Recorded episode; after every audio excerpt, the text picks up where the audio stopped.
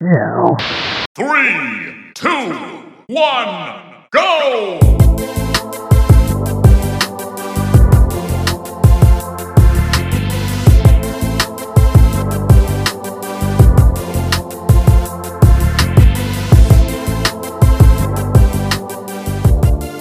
Welcome to another episode of the Cool Down Time Podcast. It's episode 69. Nice. Been waiting for this since we started the show. That's the whole reason for the show, really. We're going to stop here. We're done after this episode. That's where we wanted to end it. Welcome to the podcast. I'm your graphically impressive host of the show, Marco. I'm being joined, as always, by my co-host and technical mess, Pablo, to help me talk about gaming's best and bootiest once more. Pablo, how you doing, man? How was your week? My week was good, a lot better than the weeks before in terms of work things. So, you know, it's going. I'm getting used to the whole life change. But, you know, I do want to touch back on that episode 69. For those of you who don't know, that's fellatio and cunnilingus at the same damn time. At the same damn time. Or any combination of those things, however you prefer. That's exactly what we're going to do this episode. We're going to fellatio and cunnilingus the shit out of all the news and games we're playing. Hold up. 'Cause we nasty today. Not on the episode where we got to talk about Hogwarts. Nah, I don't want warts. Ooh, or lambs. Oh, that's bestiality. Okay. All right. Make sure you use protection before you listen to this episode of the show. In this episode, we'll be covering the game delays of 2023 and what went wrong with each of them, if something went wrong. We also talk about Microsoft's latest accusation of Sony, the Nintendo Direct for Splatoon 3, if the Resident Evil Netflix series is as bad as everyone said, and much, much more. So before we continue, shouts out to our new and returning listeners for checking out this week's show. If you like us, give our podcast a sub. We drop new episodes every Monday on Apple Podcasts, Spotify, Google, and our official website at cooldowntime.com. And if you're feeling extra cool, follow us on Instagram. We're at Cool Down Time Podcast there, and you can keep us in your FOV in between episodes. So, Pablo, without further ado, let's jump into the first segment of the show dedicated to the games we've been playing, or maybe this episode, what we've been watching. And a segment that we call Loadouts. All systems nominal. Loadouts ready. All right. So we started off the show talking about cunnilingus. We're going to switch gears and talk about cults. It's only natural we talk about cults after that, right? There's a lot of sex cults out there, I'm sure. Pablo, you're playing an interesting game called Cult of the Lamb. Yeah. Talk about it, man. What's going on with this game?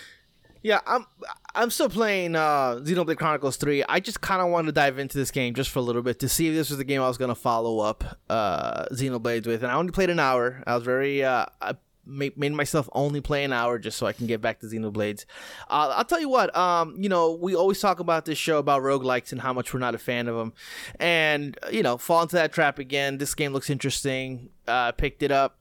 It is a roguelike dungeon crawler management sim type of game. You know, those mix and matching of genres that a lot of these indie teams like to do.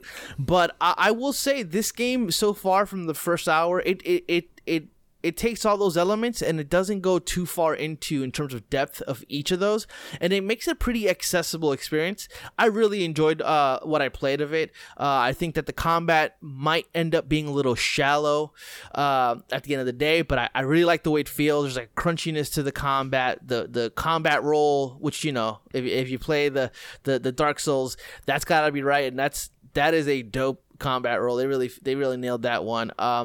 Really, art style is absolutely amazing. Like, developer Massive Monster does so much with so little. The game is like 2 gigs and it looks absolutely stunning. Everything's accented with like a tinge of blood red, and the ambiance is perfectly set with like backdrops of like devilish sounds and ghouls and crunches. It's like they do a really good job with that. Soundtrack is like synth, jazz, rock, whatever. It's super dope. I'm enjoying that. And the sim portion of the game is also very simple. It does get a little bit more more in depth as the game goes on. That's probably the one that has more depth to it. Think of it as an Animal Crossing, but except all your people in your island are more like sacrifice to sacrifices for your benefit in that sense. I really like what they're doing with the game. You know, you can create your own cultist. My first cultist right now is Marco, who loves wood. Wow. Yeah, you can name him, and I've named my first guy Marco. So we'll see what happens with him. Maybe I'll sacrifice him for more life, or make him some sort of slave to work. Okay. But anyway, there's some perks that you can pick up that makes, for example, a perk that I have is like work is the same as worship, and so people work their asses off because they think they're worshiping. Little things like that. You preach to them to kind of give them like a boost. The little stuff that really is interesting, and it's kind of cool, man. They really nailed the whole aesthetic of like what they're going for visually, and the whole feeling of it being a cult. There's definitely that feeling of it throughout. I really, really am enjoying the game. I'm excited to go back to it. A nice little palate cleanse after a large JRPG kind of thing. Yeah, it looks like it's reviewing pretty good, too. It's at an 85 right now on Open Critic, which is pretty impressive. Would you say that this is somewhat that typical, I guess, from a tone standpoint, is it that quirky indie humor kind of thing? Nah, I wouldn't say that, because there is a level like of evilness that's throughout the whole game. Like there's a lot of shit that happens in the game that is like, ooh, that's tough, but it's offset by the cuteness of the game. So there's that really cool dichotomy between that. So yes, there is that indie flair of cuteness, but I think they toe that line really, really excellently, where it's like, oh yeah, I'm sacrificing this guy for my benefit, but also it's a dog and I can pet it. Like it's shit like that. Like there's a lot of that of that. But yeah, there this is, I wouldn't call this a typical indie affair because of how awesome it actually is in terms of like its whole vibe.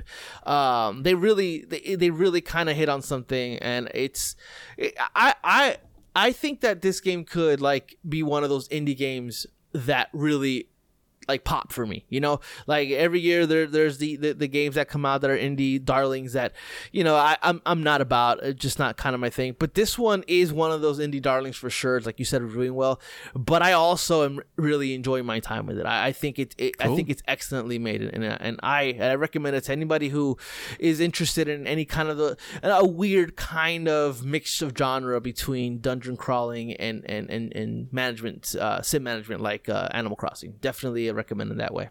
Nice, man. Yeah, I mean, this year has been quietly good so far. Oh yeah. I mean, it's gonna be a hard time picking games we're gonna have to narrow down when we get to our game of the year discussions later this year, with games like this keep coming out of the woodwork and being like the pleasant surprise. So that's good to hear. Yeah, I think us coming into this year, we had a lot of expectations for a lot of high-end AAA games, the Zeldas of the world, all those games in Starfield.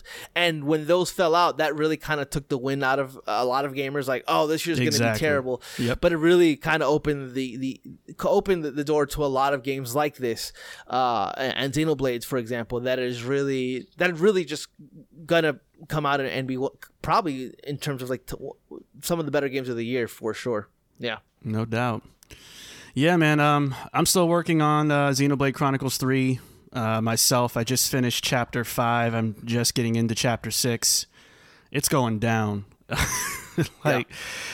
Gut-wrenching moments at the part of the game I just got through. But man, it was a whole experience. Got a little misty, little bit misty in the eyeball sockets. But I powered through it. I thugged it out. Because that's who I am. So I'm still working on that. Are you like still going through the game, like playing everything in terms of like the side quest, or are you kind of just focusing on hero quests and main quests? I dabble. It depends. If I want to like grind and kind of level up classes, I'll do a couple side quests, but otherwise I just kind of stick to the main course, for right now at least. Not that I'm in a rush to finish it right away. It's just there's so much momentum happening with the story that I don't want to sidestep from it too much and then kind of lose that momentum. Sure. It's kind of like how I feel when I play Yakuza games. Like after a while, the side quests feel like they're kind of messing things up for me with like the flow of the game. So I'm kind of feeling that a little bit now after what's happened in the story so far, but I still dabble though. I'm still confused by why hero quests are optional, since they're pretty integral to a lot of the story parts in terms of the characters. Yeah. So, but yeah, for sure. So it's great. Yeah, I agree. You know, for a person that had no interest, but was kind of skeptical of whether or not I was going to play it, the fact that I'm playing it and I'm enjoying it and I'm no-lifing it, which is not a typical Pablo thing, is a testament to the game for sure. Marco, so you, besides that, I know you're focusing on just Xenoblade, so you're not playing anything else. So you're watching some stuff, right? This is true. What are you watching? Talk to us. I figured it would fit in with our segment because both of the things I watched are from video game franchises. So I checked out the first episode of the Resident Evil Netflix series, and then I also watched the Uncharted movie that dropped on Netflix not too long ago. So Resident Evil. Holy. Yo, have you seen it? No, I've seen the memes and I've seen how bad people are say the show is, and then I've seen people's and then I've seen the defense of the thing where it's like, guys, it's not that bad. I'm like, oh, it is that bad, huh? Hold on. We got people out here defending this the way. Dude, and part of the reason why I waited until now was because I wanted all the dust to settle on all that, you know, because sometimes I'll watch something that most people say is terrible that I actually enjoy, so I don't like to get caught up in that kind of conversation, so I like to wait sometimes, unless it's something really big, like seeing Halo on a TV series, and that's all right, I gotta check this out. Resident Evil as a TV series is just another TV adaptation that's allergic to its superior source material. This show goes so far out of its way to not be recognizable as Resident Evil that it's downright baffling. I mean, I'm literally talking about a teenage coming of age story. What is going on? It jumps into between two time periods of when these two sisters of Albert Wesker. Apparently, he got kids. He got kids, a whole family. They're going through things, moving into this umbrella town. And then you have the present day stuff, which is all set in the future anyway, but post-apocalyptic stuff and Umbrella being, crazy militant and weird and sinister and all that. It's a mess, dude. The dialogue is cringy. The CG is terrible. It's just bad, dude. Lance Reddick. Oh, I hope they had a chiropractor on set, because he was carrying this show the entire time. I'm a Lance Reddick guy. He's always been somebody too that I like. I like when he just says the Cabal in Destiny. That's all I play Destiny. The Cabal. He could just stop right there. He get paid just saying that. But this dude, he put in work. He's so good at everything he does. He put in work here, and you could tell he's trying to do the best he can with a really bad script and story. It's brutal. I mean, kids breaking into the Umbrella facility to expose them, testing on animals. They let out one of the zombie dogs, and the kid manages to kill the dog with a fire extinguisher, and they cry together. And then it's what is going on? It's just brutal. I got about 22 minutes in. I know it's exactly when I stopped to press pause to find out how much of the show I had to tolerate from the first episode, because I was like, I don't know if I can do this. I stuck with Halo for a few episodes before I knew I was out. This one, I couldn't even get halfway through the first episode. I'm like, this is brutal. So I don't get it. And I hate any time any creator or anything does take something and look, I'll just get into it right now. Yeah. When Nolan made the Batman films and he started to say, oh, I took Tale of Two Cities as inspiration, I'm like, how about take the comic book, motherfucker? What about, the thing that created this thing, how about take inspiration from that? I hate when they do that shit, but you have, I guess, you have tried. The Spencer Mansion. You could do, nobody has done the Spencer Mansion yet. Yeah. No one's done the Raccoon Police Department yet. No one has done what has worked in these games that made the games iconic yet. Like, what is it with taking these licenses and saying, we're just going to be inspired by the source material? I mean, like, I'd watch a Resident Evil 4 TV show, like one for one. Immediately. You know? Oh, my God. Like, it's such low-hanging fruit, but everybody that's touched a Resident Evil... Like, Capcom has to really pull Resident Evil out of this. Like, they got... Like, they're doing such a great job with the games that... But they can't figure out how to get any kind of film or TV adaptation to work. And it's been like this forever, like decades, literally. Like they gotta figure out what they're gonna do here. If they're gonna keep Resident Evil out there like this, or if maybe they gotta pull the plug, because I feel like it's doing more harm than good for the IP to continue to have like repeated, like laughably bad flops. Like not just okay, that wasn't cool, but like meme-worthy flops. Like, this is bad. You can't have clones of Albert Wesker running around. You got 19 Lance Reddicks running around there and calling that a good story. You can't do that. Like, yeah, they're doing the thing that they did back when Resident Evil was kind of dying off, unfortunately, when they did the original Resident Evil films with the lady from what's her name? I forget her name. Anyway, Mila Jovovich. Like, those films existed in a time where Resident Evil was pretty much at rope's end, you know, or was kind of dying out. And so it was this rather than nothing, I guess. But now that Resident Evil is back on top, you know, it kind of reestablished itself as a premier franchise. The fact that they're still pumping out these pieces of shit films and TV shows, it's crazy. They had one just recently. I think it was Welcome to Raccoon City, which was a film that came out, I think, a year or two ago. And, you know, that was atrocious. That was genuinely a terrible thing. And so it's kind of like... Like you said, I think it's time for Capcom to be like, all right, guys, let's go ahead and we're done. Yeah. Stop playing with our toy. You know? Exactly. Yeah, so that was brutal. I only watched the first episode. I couldn't. Oh, and the actress, I think it's the same actress that's playing the chick in Forspoken. She's in here. Oh, right. Yeah. She is god-awful. She is awful. Her acting is so, like, her facial movement is so overdone, like when she's running away from an enemy at a giant caterpillar. Let's not even get into how that happened, but running away from a giant caterpillar, and her like running away face is like so like forcibly like I'm straining kind of face. It's so bad. I hope that's more direction, like her running towards the camera and directors like, hey, do this face, like, and maybe that's what's happening, because I don't think the directors of these shows are worth their salt. But they should have had Forspoken like dialogue there. Did I just run away from a freaking caterpillar? Oh my God. We don't talk about that in this episode because we don't want to. But also, holy shit!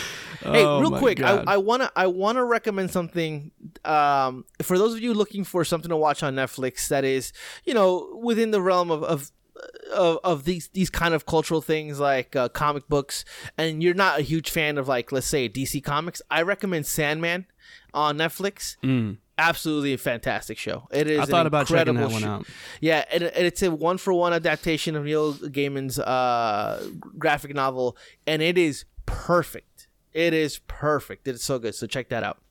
Yeah, man, I might have to check that out. I saw that when I think that's right up your alley, actually. I think you'll like that quite a bit. Yeah, I might do it.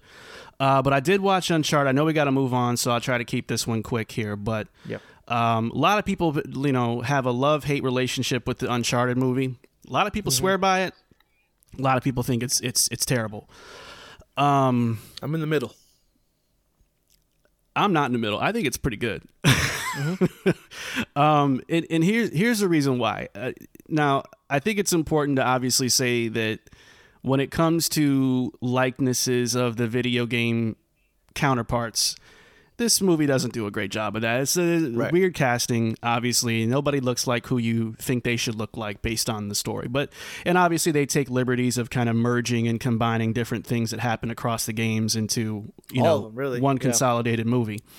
So it's not going to necessarily follow things beat by beat. But I will say this. If the Uncharted series is the summer blockbuster, turn your brain off kind of franchise for Naughty Dog, I think this was the summer blockbuster, turn your brain off kind of movie. And so I actually think the movie does a pretty good job of capturing that essence. I hate to kind of get that ethereal about it, but I do feel like it does a really good job of capturing just the turn your brain off, suspend a little disbelief. It's going to get a little wild with some of the, you know, the things that you'll see happen. But in the end, it still felt like Uncharted to me, I have to say. Some of the acting isn't the best. Some of the CG isn't the best. You can tell you're not really dangling off an airplane at all. You're green screening this thing, Nate. You can tell a lot of that. It's pretty obvious. But I will say, in some ways, and I'll probably get killed for saying this, in some ways, I like the cast in the movie. Some ways, I like the cast in the movies better than I like the cast in the games. Yeah, you crazy, bro. And I say well, I guess you're not crazy, because I don't think the game casting, it's fine. Yeah. Well, the thing is like, especially with Nathan Drake, I like this Nathan Drake a little bit more, and I'm gonna get killed for that, but I don't care at all. And the reason why, I think it's partially because of the way that they wrote the character, not necessarily in terms of dialogue, but just how he kind of carries on throughout the movie. Versus Nathan Drake, like from the games. Game Nathan Drake is a mass murderer, y'all. Like this man is the most prolific killer in human history. Do y'all know that? Like He has killed thousands, and he's just this lovable, clever, witty banter guy. And then you have this Nathan Drake, to me, which was more, you know, still has the cleverness and the wit and the banter and all that going for him, but they crafted a story around him in a better way, in my opinion, so that he's not just taking out hundreds of people in a movie. Like it's not that kind of thing. I thought Sully was an interesting pick at first. I think they leaned into the trust issues thing between him, Nate, and Chloe a little too much at times, but I thought it was cool. I didn't see anything offensive about it.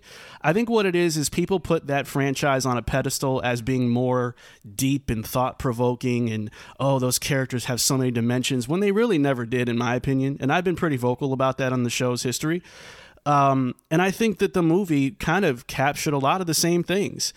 So to me, even though that the Uncharted movie doesn't, It's not something you're always going to think about, like, oh man, that Uncharted movie. But I think if you come into it looking for just a good time kind of movie, with some things you recognize, I think you should be satisfied. So I don't get the hate for it. I can understand why it's a flawed movie for sure, but I think it's good. Yeah, I mean, in terms of the character stuff, I just think that that they couldn't exactly pull the character out of the game into the movie just for narrative reasons as well. Like, you know, you can't have this dude just walking around and quipping to himself in a movie. It's just not going to work. So them going younger is interesting. I think it's kind of a way to differentiate themselves from the video game franchise.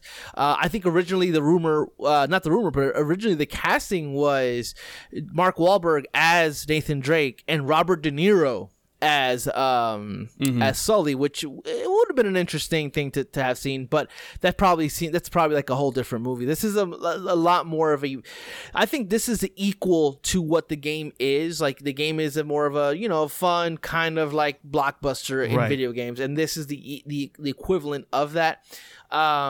I don't hate the casting, and for me, the movie really didn't stop from being terrible was because I had the Leonardo DiCaprio meme moments where I'm like pointing at the TV screen like, oh, that's a thing from the game. The game. You know, so that was fun. And my wife, who's never played an Uncharted game, watched the movie and enjoyed it for what it was. Yeah. She said it was like kind of Indiana Jones-like, and that's kind of what the games are anyway. So I enjoyed that, and I think that movie works because of the tonality of the games. That's why the Tomb Raider movies never work, because Tomb Raiders are a little more serious, and so that never really works. It's not as fun. So I think they did a pretty good job. I don't think this movie is good by any stretch. I don't think it's terrible. I think it's a fine movie that I was actually pretty surprised when I watched it how much I didn't hate it. Didn't love it, but it's definitely not the worst movie that's ever been made. And it's probably in the history of things, video game adaptations, probably one of the better video game movies to have ever come out, yeah, which is not saying much, made a lot of money. But not even that, but quality-wise. Quality-wise, sure. Them and Sonic, I think, are the ones that are right there right now. So, yeah, it is what it is at this point. But I'd be down to watch another one if they make one, which I think they will. Yeah, I think they should. Yeah. But, yeah, that's kind of what I've been up to this week when it comes to video games or video game-related TV and film. But that's going to go ahead and do it for Loadouts this week. Pablo, it's time to get into the new segment of the show that we call Hit Points. For breaking news, rumors, and booty juice, it's time for Hit Points. All right, man. So, as per usual, we each have our hit point news item that we're going to talk about. Pablo, why don't we go ahead and kick things off with yours, if that's cool with you. What do you got? No problem. Yeah. So Microsoft and Xbox continues its world tour, speaking to other countries' economic commissions. This week, it's Brazil. And there's lots to unpack here. Microsoft first reiterated that they have no plans to make Call of Duty exclusive to their platform, stating that it's, and quote, it simply would not be profitable, unquote. Microsoft also addresses Sony's claims that about Call of Duty and its insinuation of Microsoft taking games away from players by claiming that Sony has long engaged in anti-competitive practices, mainly Sony paying blocking rights that will keep certain games off of Xbox Game Pass. Microsoft also stated that Sony's claims are incoherent due to the fact that exclusivity has been at the core of their strategy to strengthen their brand. How do we feel about this? Are Sony and Microsoft doing too much in the grand scheme of things?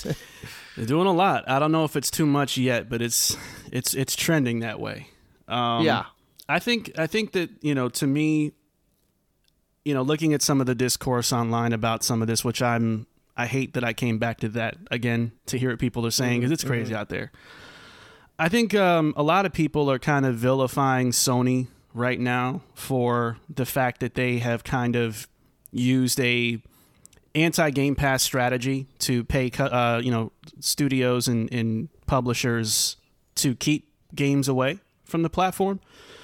And it's a weird argument to me. I think in a holistic sense, Microsoft made a huge move by committing to Game Pass, right? And Sony is understandably, in my opinion, using different strategies to respond to that move. So the fact that Microsoft is kind of crying foul publicly about it is ridiculous, especially after buying out a huge publisher that has a big chunk of the market under its wing. Like, Sony is fully entitled to protect their operations, and if this is a strategy that helps accomplish that, then that's fine. I mean, look, all three companies are going to use money to make deals, whether it's an acquisition, whether it's timed exclusivity deals, whether it's a subscription service agreement or an anti-subscription service agreement. It doesn't matter. If anybody out there is mad at one approach and not the other, you really need to take a look at your console bias, because you might have a little bit, because this is just the way business works. And I think in the last year or two with the acquisition stuff going on, I think a lot of people have tried to pretend like they understand the business very well. And they try to infuse this air of righteousness into business decisions, and the two don't mix. Microsoft is just as shrewd as Sony is for doing things in a certain way. So just because they blew a whistle and said, oh, Sony is not letting us build Game Pass up. I mean, what do you expect Sony to do? Well, I think a lot of that comes from, this is the same commission where Sony first said that Microsoft is monopolizing the first-person genre by doing the Call of Duty. So I think this is more of a response to that. That's why I asked if we're doing too much, because I don't think Microsoft would have ever said this if it wasn't for Sony's quote-unquote striking first. I think Microsoft is... Oh, they can publicly, if they want to, be upset about Sony blocking games from Game Pass. It is their core of what they do to stand up beyond Sony and Nintendo. I also think Nintendo is completely within, and Sony is completely within their right to pay publishers and developers money to not go on Game Pass. I mean, it's a business at the end of the day. You're out here making a business, and if you feel that Game Pass is going to be detrimental to your business, then you make a move based on that. It's not really, you know, people want to sit here and be like, well, it's anti-consumer. Who cares? It's what Sony needs to do in order to keep their consumers happy. They're not here to make it easier for Microsoft or Nintendo's consumers. They're here to make their, whether or not they're talking about this publicly about like, oh, it's all fine, we're all friends here. They still want their platform to be number one. They're currently the tastemakers of the industry, and they want to remain that way. And if that takes to pay certain publishers and developers money in order for them not to release their game on Game Pass, then that's what they have to do. I don't think that there's anything wrong with that. I agree with you in that sense. Microsoft, all this bullshit about, you know, Microsoft like, oh, it's Sony's blocking this. That's all. They're all playing the game because of the commissions and everything happening. It's basically Microsoft's lawyers trying to one up Sony's lawyers in that sense, and that's what people are kind of getting caught up with. These are two massively successive billionaire companies out here trying to become richer, and you got people who are not being paid by Sony to then be lawyer or Xbox to be lawyers for them, defend them on social media. This is business, man, and I think at the end of the day, Microsoft can come out and be like, oh, that sucks for us that Sony's doing that, and then Sony can also, both those things could be right, and Sony can also be like, fuck you, don't release this game on Game Pass because it's gonna hurt us. That's okay, you know. Yeah. I think that's okay. Yeah, and I think the other thing is like, why, you know, some of the complaints almost sound to me like, why, Sony, why don't you let Microsoft win? Like, what do you expect them to do, dog? Exactly. Like, that's not how it works. And we also got to call out this too. Sony's taking a lot of heat for this by themselves, which I think is ridiculous, because it's not like they got a gun to any publisher's head saying you have to take this bag to not put this game on Game Pass. These companies are taking money. Okay, that's so right. If you got a problem with Sony doing this, you got to have a problem with these companies taking the money too. And hey, look, it's a bidding war. You want this game on Game Pass, Microsoft? All right, well, Sony says we got money to keep them from doing that. So if you still want it on Game Pass, then guess what? You're gonna have to spend a little bit more money than you used to secure that game, whatever that is. That's just how it goes. And if you want to talk about being consumer friendly, the onus isn't on Sony to do that. It's on the developers taking the money that are at that point then won't release on Game Pass. Like you said, what's the point of a business is to make money. And if I'm a business and Sony's offering me a bag, I'm going to take it because that is literally my function. Yes, I'm a creative entity. I'm here to create art, but I'm also here to make money off that art. And if the art is more important to me and I want more people to experience this game, then don't take the money. I mean, that's all it is, you know? So this a lot of this, and I wanted to bring it up again because of last week, it's just a lot of this is much ado about nothing. But it is interesting, though, how these two companies, and because it is an unprecedented moment in time within the industry about, you know, Microsoft acquiring such a massive part of video games, but it's just weird how these companies are going back and forth, but it's within their right because they're our business and they want to make sure that they're doing best for their business. And it's just hilarious how these console warriors are out here, you know, they're not a retainer, but you swear to God they were the way they're defending these motherfuckers. But I mean, the last thing that I'll say, if I had to choose who looks worse between the two, I'd probably give the nod to Microsoft. I think they're both petty right now. They both sound really petty. It depends on the week. Last week it was Sony. It sounds talking about it kind of Call of Duty. This week is Microsoft. Yeah, I think to me when you look at their situation right now on Microsoft's side, they've had a weird week. Like they went from claiming that Activision Blizzard has absolutely no must-have games, downplaying the worldwide popularity and sales success of Call of Duty. You tried using hypocrisy as an argument against Sony's claims against the Activision deal by saying Sony buys up companies too, as if spending $68 billion is comparable to anything Sony has done. Like, you've clearly blown past what Sony's done to acquire and bring in new studios. So how are you using hypocrisy? as an argument. And then they got mad that Sony and studios are counteracting Game Pass instead of bending the knee and just letting them have free reign. To me, I think that Microsoft is riding this. I think that Microsoft is riding this wave of like feigning righteousness to the gaming community right now, and so they call these kinds of things out as like a call to arms for people to say, Sony's not letting Game Pass flourish, and they want to give us this game on Game Pass because they're nice to us and they love us. That's not how businesses work, man. I still kind of, I do disagree though, because of the fact that what is Microsoft supposed to do? Like they of course are feeding this righteousness. I'm like, oh, we're here for the consumer, but really they're there for themselves. But I for me, it's more like Microsoft has to talk themselves up. And they have to protect the acquisition they're going to make. And so they're going to talk that shit about, oh, they don't have any must-have games. It's bullshit. Everybody knows it's bullshit. But it's something that they have to do. Like, and the other end, Sony was talking up Call of Duty like if it was, like, the only game that exists in the world. Like, it behooves them to do that because they don't want to lose that. They don't want Microsoft to control that. So I get it. But I don't think that Microsoft looks any worse than Sony in that it's a business, and they're making business choices with language and the way they're talking about these into these specific commissions based on specific questions. So I think really they both look petty and they both look dumb, but that's kind of like par for the course. Any other acquisition that you've seen out there, you've seen these crazy wild claims by one another because they just want to make that purchase. They want to be like, oh yeah, that company's nothing. I mean, we're just doing it. We're doing them a favor, you know, that kind of stuff. But I see your point. I just don't specifically agree that Microsoft looks any worse than Sony. I just think they both look silly until this is all done and over with, and everybody will stop talking about it, which I hope is soon. I don't know. Well, we'll see. Besides that, Nintendo, meanwhile, is dog walking both of these hoes. And don't even know what day of the week it is, huh?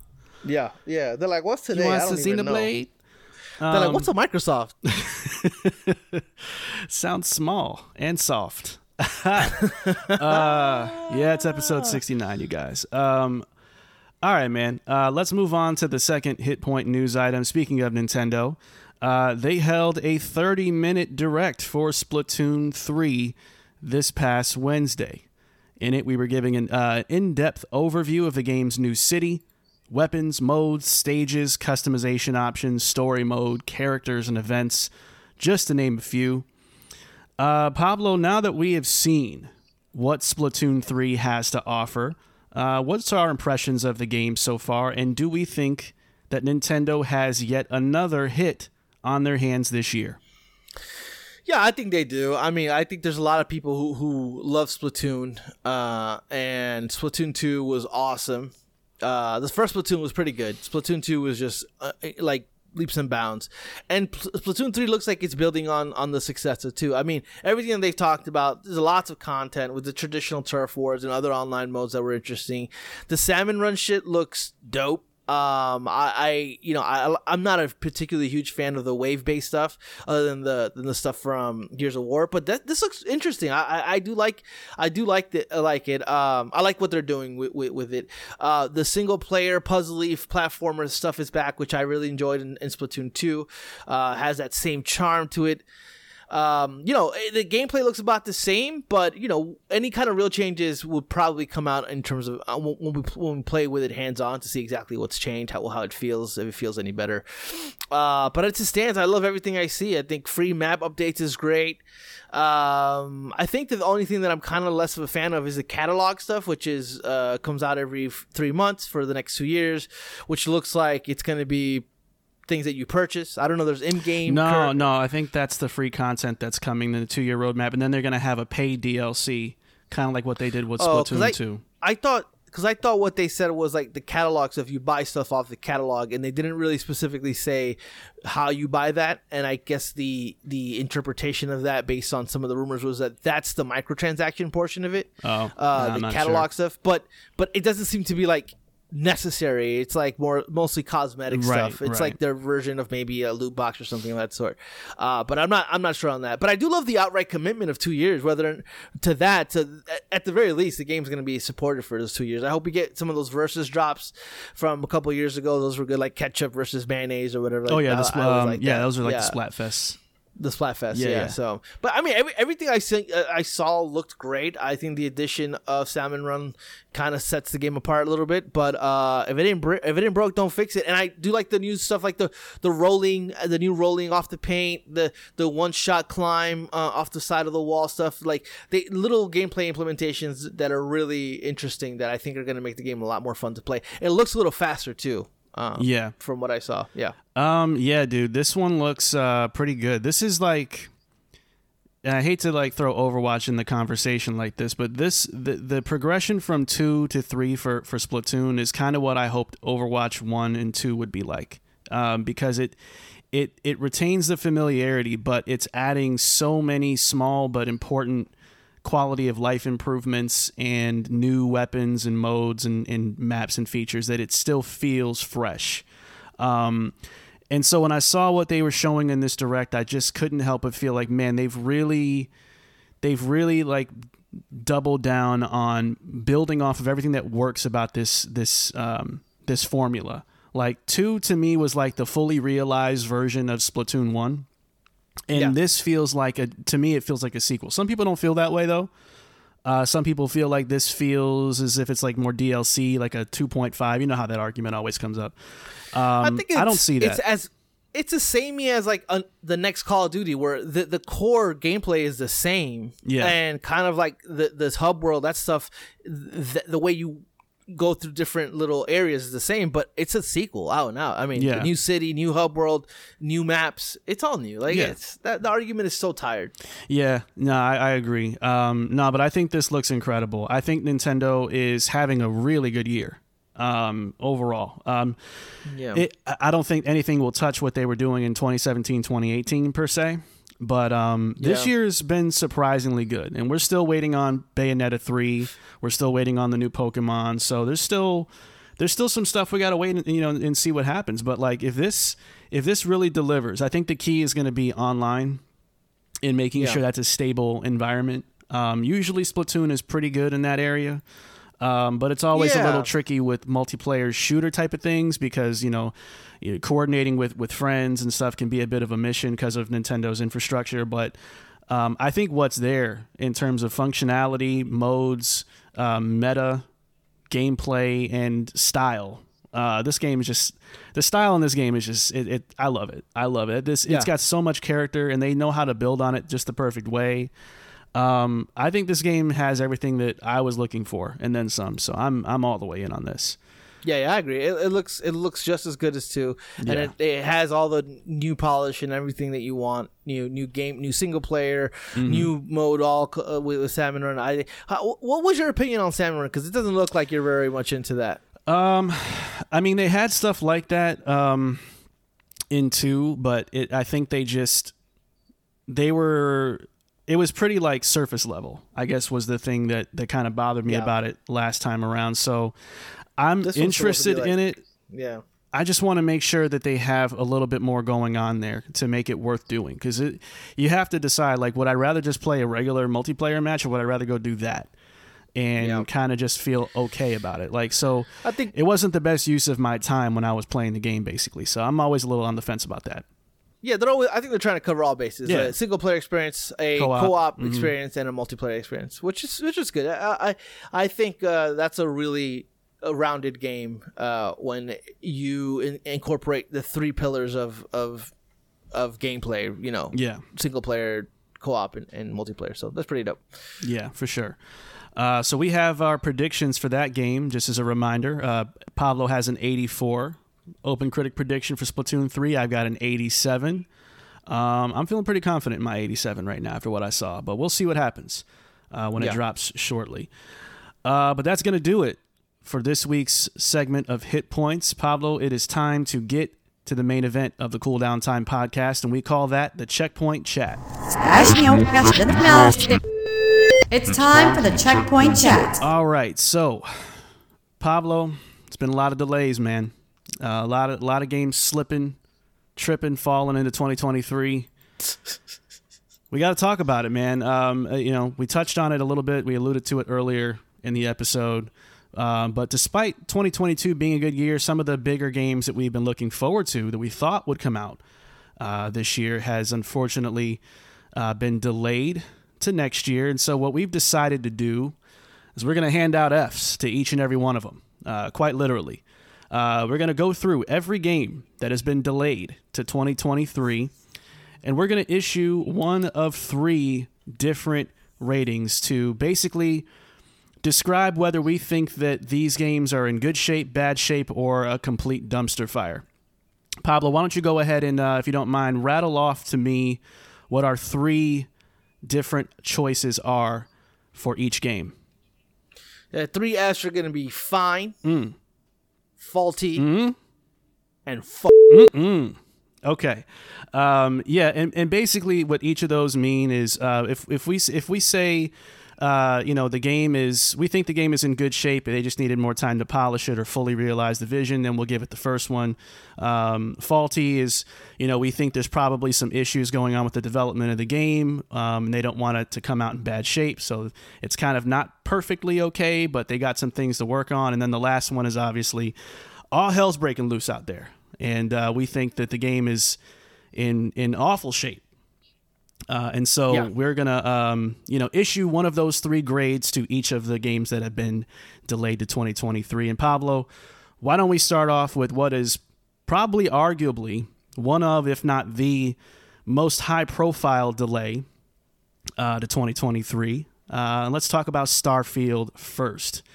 So Pablo, when you think about the delay and you think about the status of the game and what went on, what is your F that you're going to issue out for this one? Starfield is going to get from me a faulty. I came away from the Starfield showcase pretty positively. Obviously, if you saw that the game had some issues, some frame rate, some drab colorization, other things that I'm pretty sure can be easily fixed. But I do think that there's something there because this was a tentpole Microsoft first-party Game Pass pillar. This was two years ago when it was Halo got delayed. If it got delayed, that means there's a problem. I don't think that this game has been in development so long. I don't think that it's fucked, but I do think that it's faulty. There's something there that they want some more time to fix, and I hope that they do it. Faulty for me. Yeah, actually, I got the same one. To me, I think that the game is probably going to end up fine, but I just can't help but feel like it's going to be a road to get there. And I think the game is, if I had to pick, kind of how I think the game's going to come out, I think it's going to come out in kind of a rough-ish shape, despite the delay. Because I just think there's so much game here, and I think it's inevitable that there's going to be problems. I think performance is where I'm the most concerned. I'm not even entirely sure if they're going to have like HDR or anything for this too. I think they're just going to try to get this to be stable. And that's about it. So I wouldn't be surprised if a good portion of what they're working on is probably more optimization. Yeah.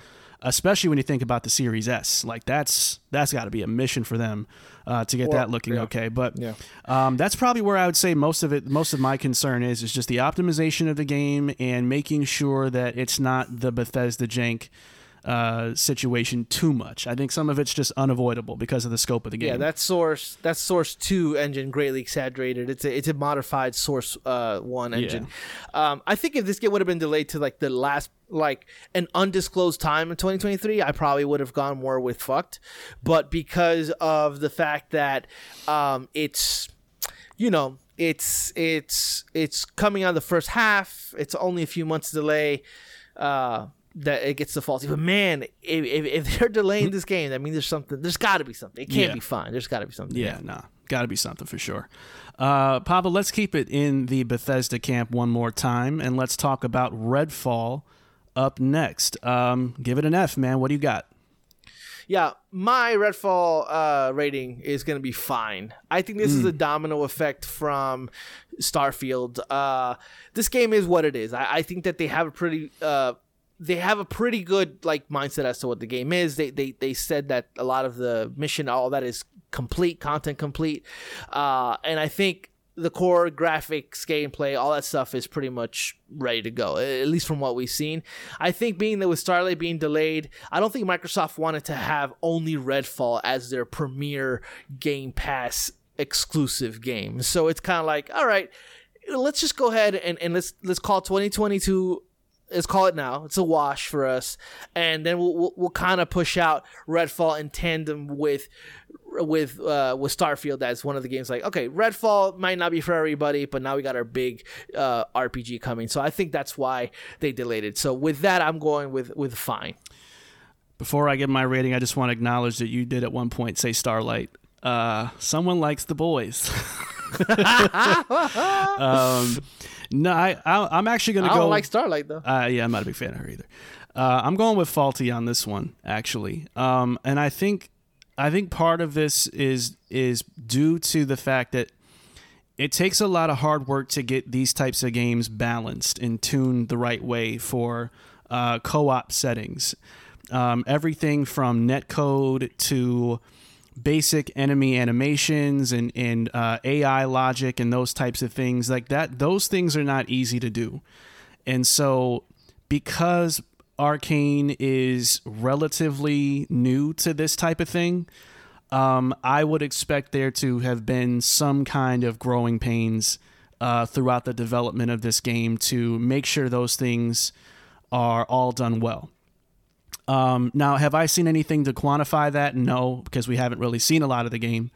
But yeah. I will say in watching the intro or the debut of that game, some of the animations and movements and AI looked a little bit brain dead in some respects. So I'm a little concerned that they don't have the right kind of balancing act of difficulty right now. So I wouldn't be surprised if most of what they're trying to do over these next few months is, internal testing to get the right difficulty to make sure the netcode is good, make sure, there's not going to be a lot of problems like there were with Deathloop, for instance, where it took 3 minutes to find a match to jump into. Like, not to say that those are 1-for-1, but just, understanding this is a new thing for Arcane and that it's probably going to come with some challenges that they're not used to, coming from just, immersive sims in the past. So I'm going to say faulty, but it's not like a bad faulty. It's more of like working the kinks out and figuring out how to make these PvE games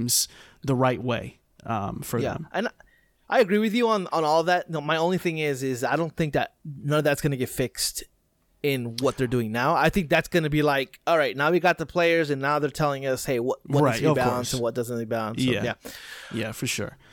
Let's go and move on to Ubisoft with their can we call this highly anticipated? I don't even know. No. Avatar: Frontiers of Pandora. Pablo, talk to me, man. What effort you giving this one? Yeah, this one is getting easily a all right. Listen, I think that this game, the rumors and reports were that the game looks beautiful, but that they had not figured out the gameplay, which, is kind of important in a video game. The fact that they not only delayed this to 2023, but possibly delayed it deeper into 2023 and maybe even 2024 just shows you that this game had never had any business being announced for this year at all. They are, and even if they thought they would have been finished, the fact that they need another year almost of development just goes to show how much this game is in trouble in every way. I mean, look, they're coming out with a licensed game on a year, which is 2022, that finally the next Avatar movie is going to drop, and they're going to miss that because this game is not ready. Like, they can't even send this game out at a rough shape because it's possibly unplayable. It's is the easily the biggest. The easiest one to pick for me was this one. It's fucked. Well, I didn't go that far. I have it as faulty. The only reason why I'm saying faulty, and because everything you said I do agree with in terms of, like, not only what we heard, in terms of rumors about the development, but just the overall, like, missing the mark with, syncing up with the film. I think that Ubisoft is realizing, even despite what they're saying outwardly, I think they know they're on the ropes. And they're not doing very well. And they've lost a lot of player and community confidence. So I could see them really kind of almost in a similar fashion to what they're doing with GTA 6 on Rockstar side, where there's like kind of an all hands on deck thing. I can see them doing something in the ballpark of that with this game to get it over the hump and work out what's wrong with it. But if it needs all that, that means that it is in pretty like rough shape. Well, no? I think sure, but I guess what I'm saying is I think they'll figure out a way to pull through that in the end. Yeah. I don't think this game is probably going to end up being great, but I think Ubisoft knows how to dust the turd enough to kind of fool some people and be all right. Like make an all right game. I think if your expectations are that this game is going to end up just all right, then and that's kind of where I'm at with it. And I think faulty is probably the best rating for me. I'm not quite ready to think it's a dumpster fire yet unless we hear something new in the future. But that's what I got. Let's head over to Square and let's talk about Final Fantasy 16. Pablo, what do you think? Yeah, this game is fine. I mean, technically the game did have a 2020 release window, but that was never really specifically set in stone. When they delayed it or when they announced it, that's what they said. Yeah, we had planned for 2022, but it's going to be 2023. The Sony exclusive title, I think Sony's taking their time, and so is Square Enix. They want to get this one right. This is a mainline Final Fantasy game coming out in the summer 2023 now. This is fine.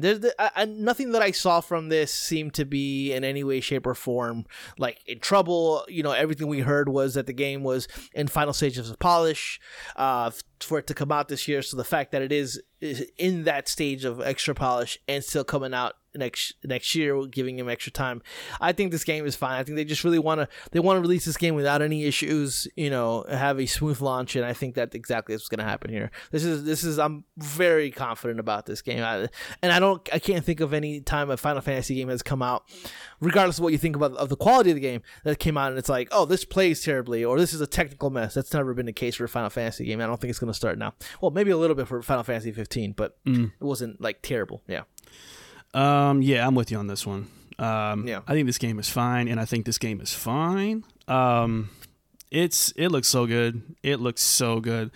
And, you know, I think Square has done a tremendous job of incubating this game, keeping it under wraps, working on it, and not revealing too much too soon to kind of tamper with people's expectations. I think they've done a really good job of just doing their thing and making sure this game is right and it's ready and it's not going to come out with all these caveats and a litany of issues. I don't expect perfection out of it, but I do certainly think that they have not only proven that they can make this game great, but I think just based off of what they were able to do with Final Fantasy 14 and resuscitating that game narratively and in so many other ways, having Homeboy on this project is only going to bode well. So I don't really think there's anything to worry about here. I think this game is doing fine. Pablo, let's move on to the next game. Up next, we have a game called Season, A Letter to the Future. So Pablo, give me an F for this one. What do you got? Yeah, I'm actually on... for this one. I just think that honestly, when you look at the history of the game itself and everything that's gone with the development team during the development of this game, I've seen the fact that there's huge issues with culture or with work culture, and basically just terrible place to work, it seems like. And so that does affect the game in a lot of ways, and the fact that this game was already in trouble early on and kind of found his way again, and the fact that they had to delay it seemingly out of nowhere, I just don't think this game is ready for prime time. I think there's a lot to be done for the game still, so I'm going with fucked here. I'm gonna go at faulty, not to play down anything that has been kind of revealed about the company culture there or anything. I hate to say it, but normally when there's problems with like culture, you don't really feel the effects of that in a really bad way until sometimes like the next game that they do, the next project. So I think they'll figure out a way to get to the finish line with this one, despite some of the internal problems. But it's certainly not, you know, I'm not giving a faulty rating because I, you know, condone or, you know, or think it's cool to, you know, what's going on behind the scenes there. I just think that they'll figure out a way to get this project done and wrapped up. But moving forward post this game, I think they're going to have a lot of really big issues they're going to have to resolve, and probably a lot of turnover to deal with because of what's been going on too. So I'm going to say faulty on that one. But it's still an interesting game. I'm still interested in this one. It's not talked about a lot, but I've had my eye on this one for a little while too. Let's move on. Marvel's Midnight Suns. Pablo, this has been getting delayed. This is Delay McGee right here. Yeah, yeah. What do you got for this one? Talk to me. Actually, I have it under fine. I think that the first delay was probably a polished thing, but this delay to me seems more like Marvel giving Firaxis more time. Like they really want Midnight Suns to be the best game it possibly could be within this genre. They already had a failure and disappointment with Avengers, and I feel like Marvel wants to give devs more time to be as perfect as possible with their license. You know, Firaxis is an elite studio making this type of the type of game that it's known for, and has its Marvel license there. So I really do think it's more delayed just to the quality of the game, overall quality. I think that everything about the game is set in terms. They had a huge overview of what the game is, with the card system, with the relationship system. They had an overview and they showed all that, and that looked all ready to go. I just think that they're trying to really have this game come out at a perfect time with the marketing, but also give Firaxis all the time they need to make a well-polished tactics game the way that they're known to make. So that's why I have it under fine. Yeah, I'm kind of the complete. I don't think it's fine. I don't think it's fault. I think this game is a disaster hole. And here's why. I think they seem a bit out of their element right now, to me. And this is just, you know, speculation, obviously, but. To me, I think Firaxis, and anytime you work with a license like Marvel, the stakes are higher. There's a lot more eyes and ears tuning into what you're doing. And for a company like this, who's kind of coming off the heels of a very legendary cult classic kind of franchise with XCOM, I wouldn't even say cult classic. It's just kind of a classic to a lot of people. Going from that to Marvel is a hell of a jump, because not only are you trying to maintain what you're trying to do as a RTS studio, but predominantly, but now you have a whole new audience of people that probably don't play these kinds of games, and now you got to figure out a way to do what you do without watering it down for your hardcore fans, and you got to figure out how to also make it accessible to people that just like Marvel games and want to play as their favorite superheroes.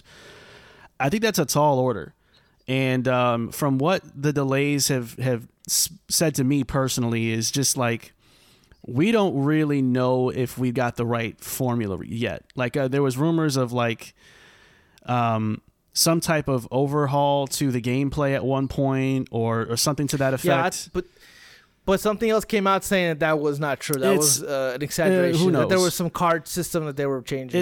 I mean, it's hard to know for sure one way or the other. But, you know, the delays to me spoke volumes to me in terms of like we still need to figure out how to make this work in some kind of way. So I don't think it's looking too good for this game right now, personally. I hope not. I hope that Firaxis has a good mainstream hit to kind of, you know, give them a shot in the arm. They've kind of been a little on the quiet side, a little dormant, somewhat in the past few years. But it's just been a weird project. I just don't know how else to say it. It's just been too weird for me to feel confident in them at all. But let's move on. Speaking of weird, this game is pretty weird from what we've seen of it. Very little of it, that is. But we have Capcom's game Pragmata, which was debuted, I think, a few years ago at this point. It's the one that kind of looked like the dude, the astronaut guy from Hideo Kojima's like logo for his studio. Yeah. This is a weird-looking game, and we haven't seen or heard from it for a while, but we know that it got delayed. So Pablo, talk to me about how you feel about this one. Yeah, Pragmata is also a game that I put as fuck. I just don't think that this game is I don't know what this game is. They had barely shown it. You know, they gave it a release date very early on, like 2 years ago, saying it was going to come out this year. And then this year comes around and no word about the game, nothing really much shown. And then it just gets delayed. I mean, I don't know. I don't even know they know what they have on hand here. It just seems like a weird announcement anyway, and that just never went away, like the weirdness of this game and what exactly it is and what they're trying to do. I mean, I correct me if I'm wrong, but there's been no gameplay about this, right? No real details as to what this game is, other than some sci-fi bullshit. So I'm not sure what this game is, what they want to do with it. They haven't talked about it. They just delayed it. There's nothing that screams like good about what's happening with Pragmata. So I don't think that this game is in a good way right now. Yeah, I'm with you on this one too. I agree. I think part of it is like, it reminds me of like the early days of Ghostwire Tokyo. You know, it's like, this looks weird and interesting, but also kind of lame. I don't know what this is. Yeah. What is the gameplay like? Like it feels a lot like that to me. And it just, you know, like Capcom's gotten a little quirky again, low key. Like their Exoprimal game to me is like the prime example of that. No pun intended. But this one too, like it's like, how did this get greenlit? And what are they trying to do here? Like, what is this? And I just never got the impression that even they know what this is gonna be. It just seemed like a cool looking art, like, you know, a cool looking sci-fi thing that had a bunch of weirdness and obscure stuff going on in the trailer that felt like a knockoff of a Kojima Productions type of thing, and it really didn't hit with me. So I think this one is weird. I don't even know if it's coming out next year. I'd be shocked. I don't know if this game's coming out at all. Honestly, I wouldn't be shocked if it gets canceled. Maybe, who knows? But yeah, I'm with you on this one 100%. Let's move on to the next game on our list, which is Suicide Squad: Kill the Justice League. Pablo, give it an F.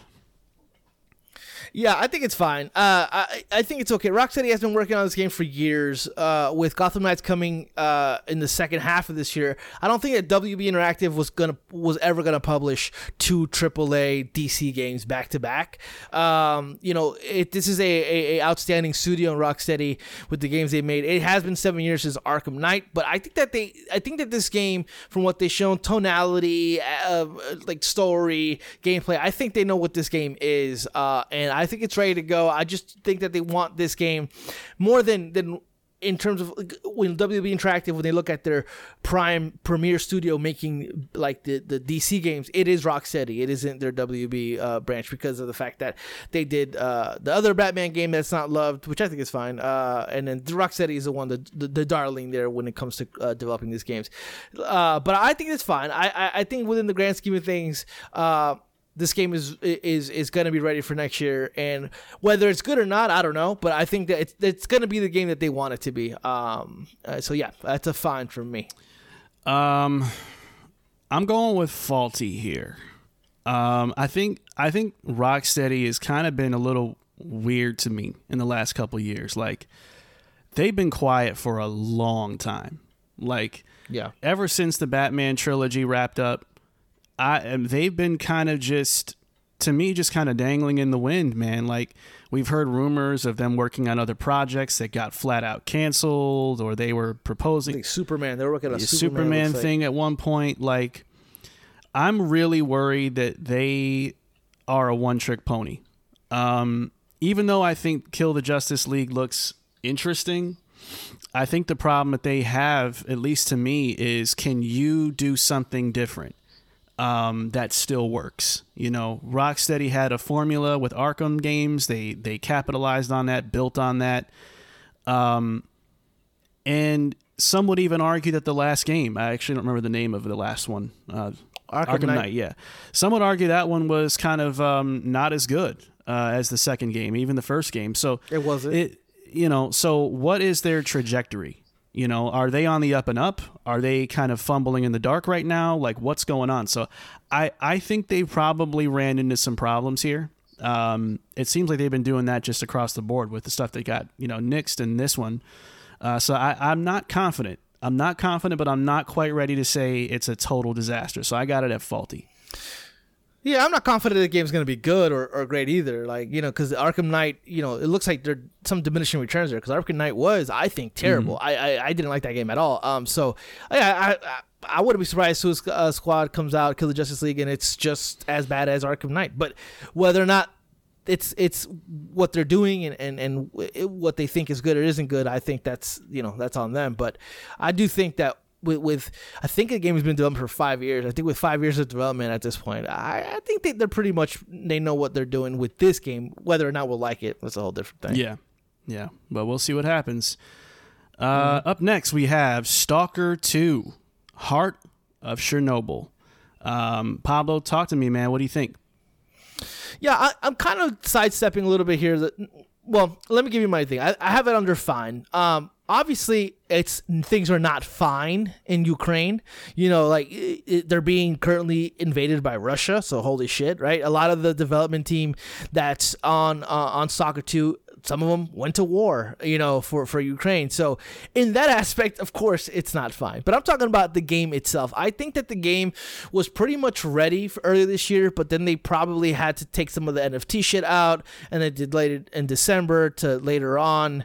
And so now it was coming out this year, and obviously with everything that was happening in Ukraine, they've delayed it as such. I think that the game, whatever this game is, I think it's ready to go in many aspects. I think they're in the whole kind of fine-tuning it phase, and they've started again on it, so we'll see it next year. I think it's fine. I just think, unfortunately, they had to stop working on it because shit was going down, you know. But in terms of the game itself, I think it's going to be okay. I think it is in good hands for whatever this is.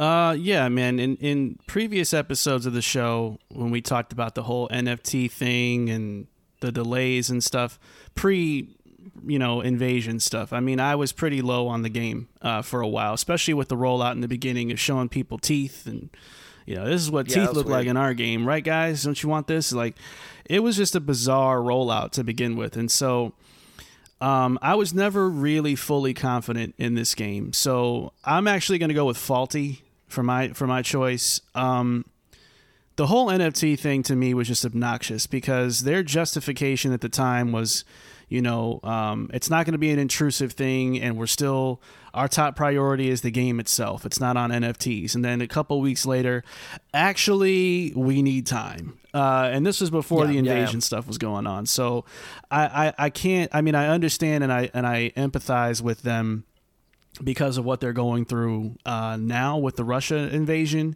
It's awful and it's horrible, and I wish the best for everybody there. But the problems didn't start then.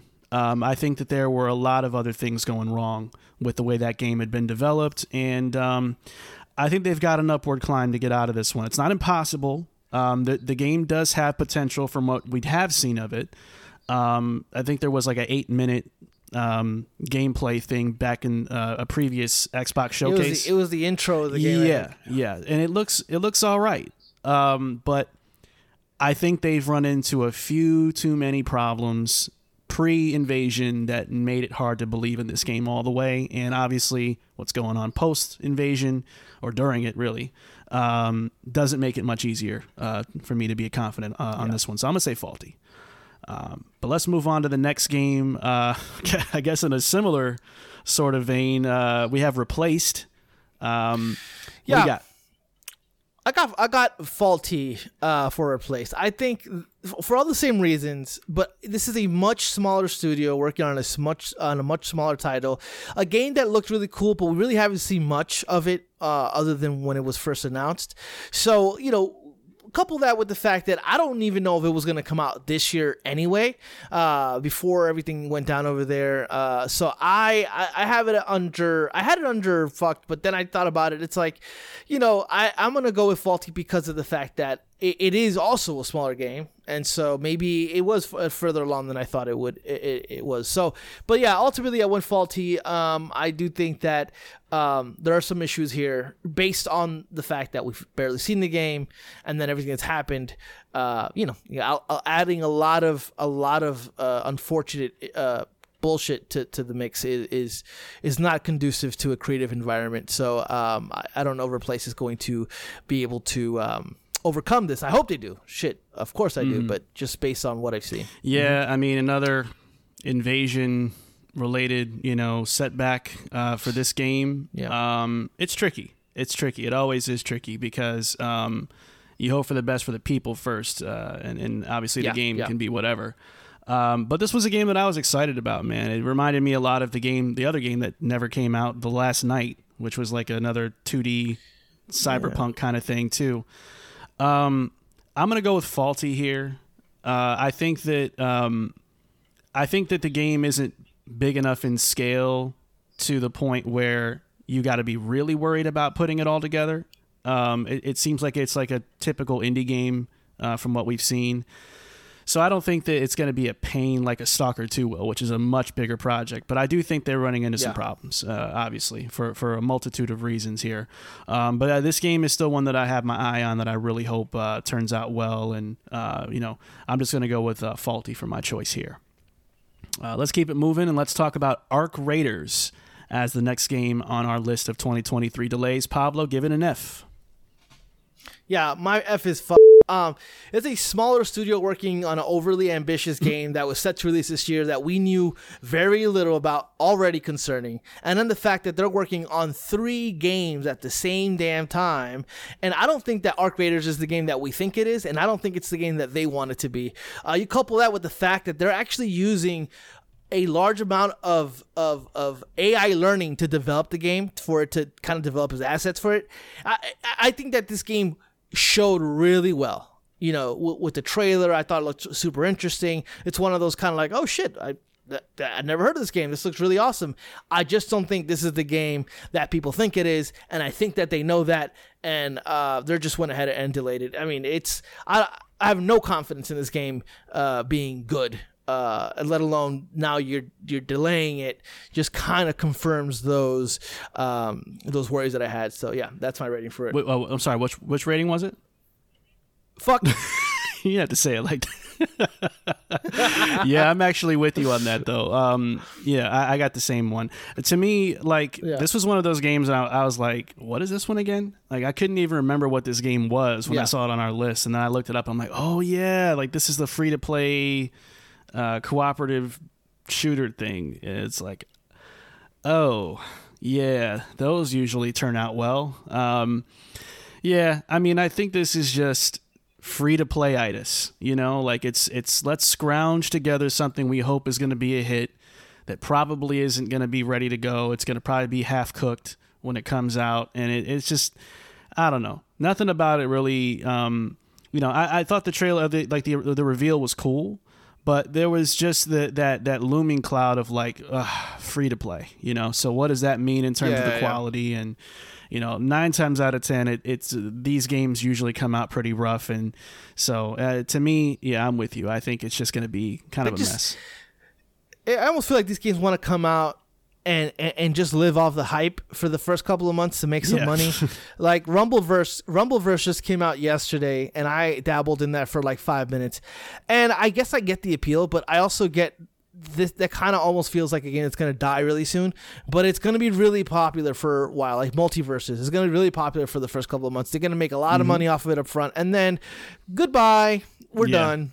That's what I feel like Arc Raiders just kind of screams to me, like just another one of those games, people trying to get a game to make money so then they can make the project that they really want. That's probably what's happening here. That's a good point. Yeah. All right, let's move on. Up next, we have Forspoken, the game that is exclusive to the PlayStation, brought to them by Square. It's been delayed to 2023, Pablo, and your thoughts are what? I had this under fine, and then that little trailer came out. Oh, the tweet. I'm at faulty. I'm going to take my personal feelings away from the game itself. I have to be fair to what we're doing here in that sense, but I think Forspoken development is doing okay. I'm sure there are some issues that I'm sure that came up, and why it was easier for Sony and Square to kind of delay the game. But ultimately, I think that the delay of the game is more or less about PlayStation not wanting one of their new exclusive IPs to go head-to-head with Thor. With God of War Ragnarok, which Thor is in. But I think that's the main reason behind that. I think they want to give that game the best possible chance to succeed. And, you know, Square Enix lineup is jam-packed. They have Triangle Strategy already, Strangers in Paradise, Live Alive, Valkyrie Elysium, Star Ocean, The Divine Force, Harvestella, Crisis Core, Final Fantasy VII Reunion. They're fine. You know, they don't need this game to come out right now. So I think with Sony also having their biggest game of the year coming, that's probably the reason for the delay. But I don't know if they're going to figure out that dialogue. I don't know if they're going to figure out that story. I don't know if they're going to figure out, you know, I don't know how they're going to make this game not just horribly offensive. So I think it's faulty in that sense. I think everything else is probably set as to what they want. I don't think there's any like major issues that's gonna that the game is not functional. I just think that there are a whole bunch of people who wrote this game who had no business writing it, and that's probably going to be a problem in terms of overcoming that. Maybe if this game was called Thor Spoken, I'd like it. I don't know. I don't know, man. These Fs that we have to choose from aren't cutting it for me. I'm almost gonna go with freaking what? Freaking what? I'm gonna go with that. Nah. You're going to go with N. Nani. No. This is a disaster to me. And I was on the show talking about the Sony factor too, and them just kind of saying, hey, why don't y'all just relax for a couple more months? I agree with that too. But we saw some gameplay of this. I think when I saw it, it was like leaked gameplay footage. This thing looked pretty rough. It just seemed like it was one of those, let's make it open world for the sake of being open world kind of looking things. It looked like it was more trying to look dazzling than it was trying to look like it had depth. And, man, everything we've seen of this game cinematically is just a nightmare. I think we're all kind of holding out some level of hope that there's going to be some kind of rewrite to the script. I don't think that's going to happen at this point. I think what's done is done. And obviously that actor's moved on to other bad projects like Resident Evil, if it's the same person. So she's ruining other IP as well, just fine. Yeah. So I don't know, man. I think that Square... I think that Square is realizing this is not working. So I wouldn't be surprised if this gets delayed again, to be honest with you. Yeah, I think my level of why I'm not willing to go to the F'd status is because of conceptually this game seems super interesting to me.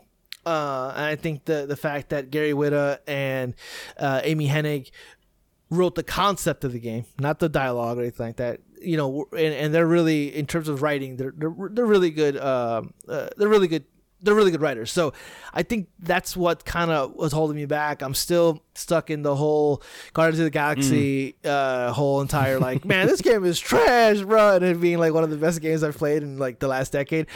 So like that's what's holding me back a little bit, giving me a little bit of confidence in terms of like, maybe it's going to be okay. And maybe they're just not knowing how to show it. But the more the days pass, the more I'm like, oh my God.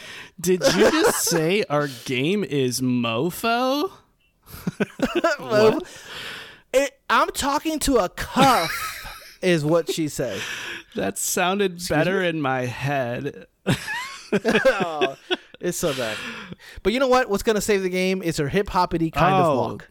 To hip until you don't stop the rock until the bang, bang, boogie. Big boogie. Yeah. Okay, let's move on, man. Let's talk about the Lord of the Rings, Gollum. What? This game is so dumb, bro. All right, man. Talk to me. What's going on here? Nobody wanted this. Who said, hey, let's make a Lord of the Ring game and be like, and make it Gollum. This game looked terrible. They showed it off. It looked awful. It looked terrible. It looked bad. It looked all the things that you don't want a game to look like. Lord of the Rings Gollum for me is they know it. Everybody knows it. I mean, I think if the developer was on this show right now as our guest and we came to this game, he'd be like, oh, that's a for me. Come on. This game just looks bad in any way, shape, or form. There's nothing that can be done to fix this game. It's a visually an assault on the eyes. Not an assault.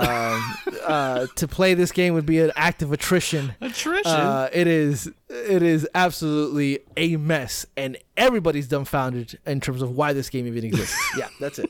Yeah, it's bad when you say the name of a game and this dude busts out laughing. That's bad. That is horrible. That is a bad sign. Yeah, I'm with you on this one though, man. I don't know, man. Lord of the Rings is getting a little bit stale to me. I don't know. But they never had a really good game. The people swear by the Mordor ones. What are those games called? Yeah, I like the first one. The second one was like it had all the Assassin's Creed-itis to it, like everything everywhere on the map. Like it so I like that first one. It's okay, but it never had a good video game. And people kind of like, oh man, this is people always talk up the Nemesis system, and I don't doubt that it was a cool idea, but I think it got a little too much. It got a little too much gas. It wasn't that great. Here's what I think. I think the Nemesis system is a fantastic system that was lost on a damn Lord of the Rings game. Yeah, it's too bad they like what did they do? They trademarked it or not trademarked? They trademarked, patented. They patented it. They patented it to the point where like very specific language where that's why we have not seen a game that has the same kind of thing because they patented the shit out of that. They covered all their bases and then done absolutely nothing with it. Thank you. That's all we get, Gollum. Nah, I'm good on this. Yeah, I don't think it. I don't know. To me, this is just gonna. To me, it feels like a throwaway kind of game. Like, let's do something with Lord of the Rings. Okay, like that's just the entire energy that I get. And I could be wrong, but that doesn't really happen. Let me go ahead and move us on to the second to last game. This one actually just got announced a few days before this recording as delayed to 2023. And that is Hogwarts Legacy. I believe they said it's coming out in February. If I'm February 10th, yeah. So Pablo, based on this delay, what are you thinking? Yeah, I mean, I just think that this game, when they showed it, it looked really cool. I was super interested in it to begin with, and then the actual showcase of it was like, oh, this is actually a really dope kind of idea, and it looks like they know exactly what they're doing. This just looks to me like they need a little bit more time. There was no set date in terms of when it was coming. It was second half of the year. The fact that it's been delayed to February, maybe it's them getting away from God of War as well, and I think that it's going to be fine. Right? My son is looking at me like, what are you talking about? What are you talking about warts for, Dad? Damn. Dude, gross. But yeah, man, definitely, I think this is fine, and it'll be okay. It is what it is. This game is what it is, and when it comes out February 10th, it'll be fine. Yeah, now, just FYI, we talked about the whole J.K. Rowling situation not a few episodes back. It was a little while back. So we have crossed that base before. Just in case you're wondering, we're not going to keep dwelling in that subject. We're just going to kind of talk about the game based on its merits right now. And I have to agree with Pablo. I think this one's fine. To me, this looked like it was in pretty good shape when they had the state of play for it. Looked like it had a lot going on. I just think if it's a matter of fine tuning and polishing things up and more importantly, staying out of Ragnarok's path, this holiday season, then that's perfectly okay with me. Get it right and do it at the right time. So, yeah. And about the J.K. Rowling stuff, I think Hogwarts Legacy is also trying to separate themselves. It's not Harry Potter's Hogwarts Legacy. They're trying their very best to kind of take themselves away from that. It is still her IP, and fuck her, so on and so forth. But I think this game, like you said, will be fine. All right. Yeah, man. I agree with you. And now we have our grand finale game that has been delayed to 2023. I tried telling this man. I let him know every single time. This and Sports Story ain't happening. It's not going to happen. Sports Story. I almost put it on the list just to be petty, but we don't even know when that's coming. The Sports Story is not well, guys. That game is not doing well. It can't be. Indefinitely delayed? Who indefinitely delays a game? Last but not least, Pablo, we have the Untitled, The Legend of Zelda. That is coming to Switch probably next year. What are you thinking? We'll see. What are you thinking here? Look, Nintendo, I don't know if Nintendo to ever really delay a game because it's in dire straits. This is the company that develops the game and then puts it in their back pocket for a rainy day. Like they're fine. They know exactly what they're doing with this game, and they're just wanting to make sure it's perfect. It has a very tall order to follow up Breath of the Wild, and a world with Elden Ring in it now. I think that they want to come out and be as polished, as perfect as they possibly can. And this is a top tier, top notch development team. And, you know, nothing that I've seen, especially from what the little they've shown, seems to be like, oh, this game is in trouble. It just they're working at their own pace. Nintendo's always kind of marches to the beat of their own drum. I can't think of a game that's come out developed by Nintendo specifically that's been delayed that turned out to be shit. It just never the case. So I think this is fine. Yeah, I kind of agree here. I think they're going for something pretty ambitious from what some alleged rumors suggest as far as what the game's like attempting to do. And I think that's going to take some time to get it, you know, exactly in the right place to fulfill that concept and that idea. And that's what Nintendo should do for a game of this magnitude. You shouldn't. There's no.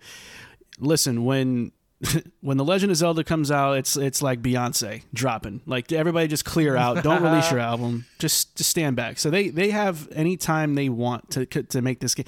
This game can come out on a rush hour commute on a Monday, and people will be like, "Okay, that's cool." Pull off the side of the road and purchase it. So it doesn't matter, you know, like the most important thing is get this one to, you know, be in the best possible state of polish it can be. You know, they set the bar pretty high for themselves, and if they want to outdo themselves, then it's going to take really going the extra mile you know, taking some extra time if you have to. So I'm not worried about this one at all. But that's part of the reason why I never thought like 2022 was ever realistic. I never did. It just never seemed like something that could happen. But at this point, no year seems realistic until the game comes out. You know what I mean? It's like one of those games where it's like, if it gets delayed out of 2023, would we be that surprised? Which is weird to think. No, we probably wouldn't be that surprised. It's just maybe they're waiting on a new console or something. But whatever the case is, I think ultimately this game's going to come out, and it's going to be awesome. Yes, sir. Awesome. Okay, shaking his baby, guys. Shaking his baby. All right. I think he'll live. So, Pablo, I think that's going to wrap up our Checkpoint Chat for this week's episode. If I had to give an F grade for that segment, I think we did. I think we did fine. I'm going to give it a fine on that one. I'm going to give it a faulty. A little faulty? Okay. You didn't like some of my choices? Is that what it was? Yeah. It was all terrible. Oh. You're always wrong. I'm always right, and I hate doing sports story. Let's give a grading to sports story. Fuck. All right. Nah, but that is that what you want from me? That is going to wrap up this week's show before Pablo unravels in front of all of you and cries on his son's head with salty tears. Until next time, ladies and gentlemen, be sure to give our podcast a sub if you enjoyed this, and don't forget to follow us on Instagram. At Cool Down Time Podcast, so that we will always be in your FOV. Thanks for tuning in. We love y'all, and we'll see you next week. Take it easy. Fucked. Make me feel good.